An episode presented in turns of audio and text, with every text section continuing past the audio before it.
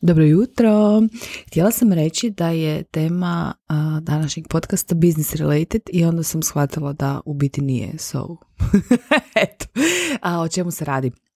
Znači, pitala sam neki dan na Instagramu koje teme, to jest predložila sam četiri teme i zamolila ljude da glasuju koja tema ih najviše zanima i ovo je bila jedna od tema a radi se o tome, o misli, o rečenici, o uvjerenju, kako god to želite nazvati, koje ide nisam tamo gdje bi trebala biti, itd., itd., itd. E sad, s obzirom da sam ja netko koji je pokrenuo, ovo je sad moj treći biznis, ja sam se jako puno puta susrela s tom mišlju, trebala bih biti dalje na svom putu, trebala sam postići više.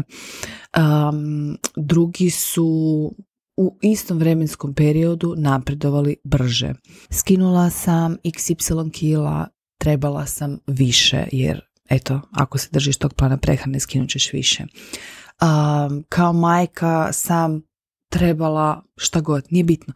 Znači čim imate rečenicu trebala sam, to znači da vam se negdje iza sakrio sram i da vas s oproštenjem zajebala.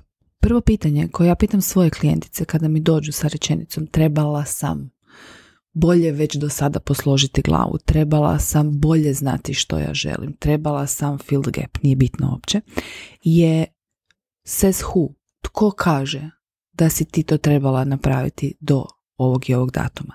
Tko kaže da je to trebalo izgledati tako i tako. Jer mi smo jako, jako naučeni, kondicionirani kroz školstvo, kroz obrazovanje, kroz naš vlastiti odgoj, da postoje određene kućice u koje se trebamo strpati. I ako se ne strpamo u te kućice, onda smo u banani, a to je bullshit.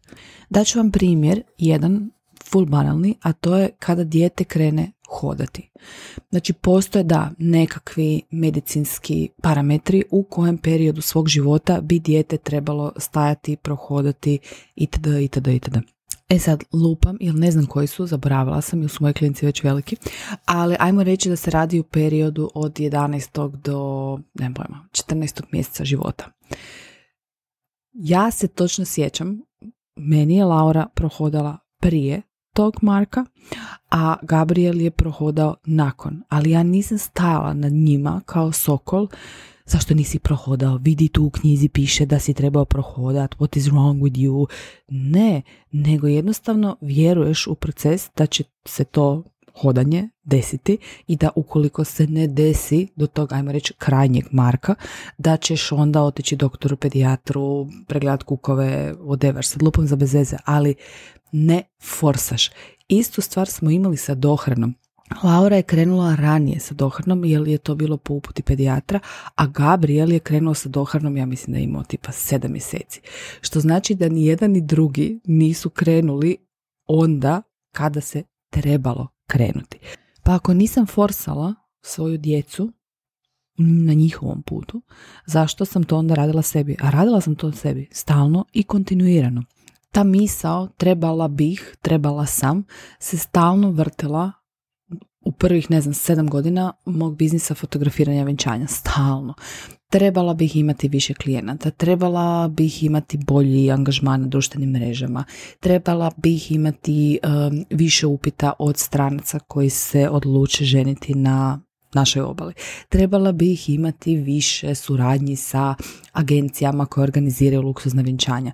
Trebala bih, trebala bih, trebala bih. I ono što je taj trebala bih u meni izazvao je samo nemir, je samo pressing, je samo taj jedan hustle koji je mene u jednom trenu odveo u gadan burnout.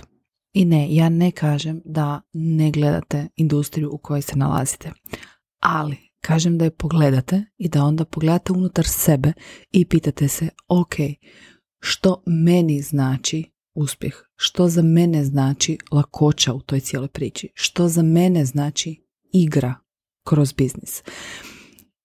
Jer nije point da se vodite po tuđim pravilima, nego je point da sagledate cjelokupnu sliku i da onda odlučite koja pravila su vaša pravila i koji ciljevi su vaši ciljevi.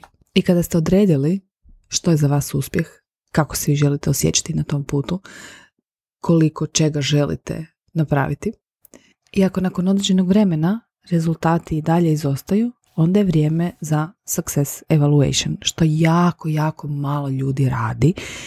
Ja to volim zvati postmortem, jer volim čitati krimiće i jednostavno mi je to obdukcija svega onoga što sam napravila. Znači, ako ja želim biti destination wedding photographer i želim imati 40 vjenčanja godišnje, lupam sada, koje akcije ja trebam napraviti da do toga dođem? Ili ako želite pokrenuti podcast, koje akcije trebate napraviti da do toga dođete?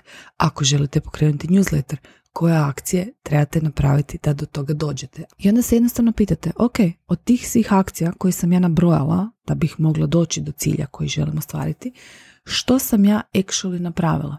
Ali kad radite tu analizu, tu nema mjesta ni šejmu, ni blejmu, ni bićevanju, ni ničemu. To je doslovce analiza, vrlo hladne glave analiza, vrlo sustavna analiza, i sad ovo vam pričam iz svog vlastitog iskustva. Ja nisam bila osoba koja je radila analizu.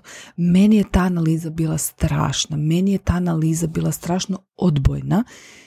I tek nedavno sam napravila svoju prvu veliku sustavnu analizu kada sam pokrenula svoj coaching biznis i kada sam išla doslovce retrogradno vidjeti gdje sam sve bila i što sam sve postigla u 2022.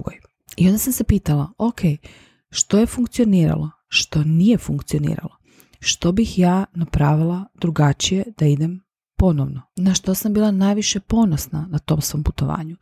Kako sam bila resourceful dok sam to kreirala. Koje izazove i koje prepreke sam prešla, preletela, riješila na putu do toga gdje sam sad došla. Što sam naučila na tom putu. Koja je bila most helpful thought koji sam imala u tom cijelom procesu? Koja je bila most helpful emotion koju sam imala u tom cijelom procesu? Što me ovaj uspjeh naučio o mojim jakim stranama, o mojim talentima, o mojoj snalažljivosti? Gdje sam samo sebe sabotirala? Koje negativne osjećaje sam izbjegavala? Od kojih akcija sam bježala kao vrago tamjena u tom periodu. Zato što mi to sve znamo, mi sve te odgovore imamo u sebi, ali nismo voljni pogledati u njih. I tu onda nastane kratki spoj. A zašto se libimo pogledati u te odgovore? Zato što većina nas ima iznimno jakog unutarnjeg kritičara koji je baš zajeban lik i koji je vrlo grub često, koji ne bira riječi koje koristi i koji nema baš loving attitude prema našim greškama. Ali ako mi odlučimo da se nećemo bićevati, da ćemo biti nježni prema sebi, da ćemo biti vrlo analitični prema svojim greškama, onda taj unutarnji kritičar gubi moć. I tvoje sljedeće pitanje sada može biti, ali kako da ja to odlučim? I to je savršeno legit pitanje. Tako da sebe promatraš kao dijete koje uči hodati, kao dijete koje uči voziti bicikl, kao nekoga tko prvi put, nemam pojma, ode na Dancing Hills, kao ja, prije mjesec dana. Znači, ne mogu očekivati od sebe, koja sam prvi put stala na štiklu, koja prvi put plešem u životu, da plešem kao Margi. Ali to je jedna druga tema za ovaj podcast. Znači, doslovce doneseš odluku, ja učim ovu vještinu, ja brusim ovaj skill. I ako učiš vještinu i ako brusiš skill, onda je savršeno normalno da ćeš raditi greške. I ako ti se to donošenje odluke čini kao jako abstraktno, pokušaj na ovaj način. Da li bi vikala na mlađu verziju sebe koja uči nešto? Na onu curicu od pet godina koja uči kako se rola. Na onu curicu od osam godina koja uči dijeljenje i koje to dijeljenje izgleda kao nuklearna fizika. Ne bi, nego bi sjela pored nje, pitala bi je sa razumijevanjem što ti nije jasno, kako ti mogu pomoći, što ti treba, olovka, kemijska, gumica, vrijeme, nije bitno da savladaš to što trenutačno učiš. I kad imate ispred sebe tu analizu, jedino što trebate napraviti je postaviti drugačiju hipotezu, testirati je i vidjeti što je bolje funkcioniralo second time around.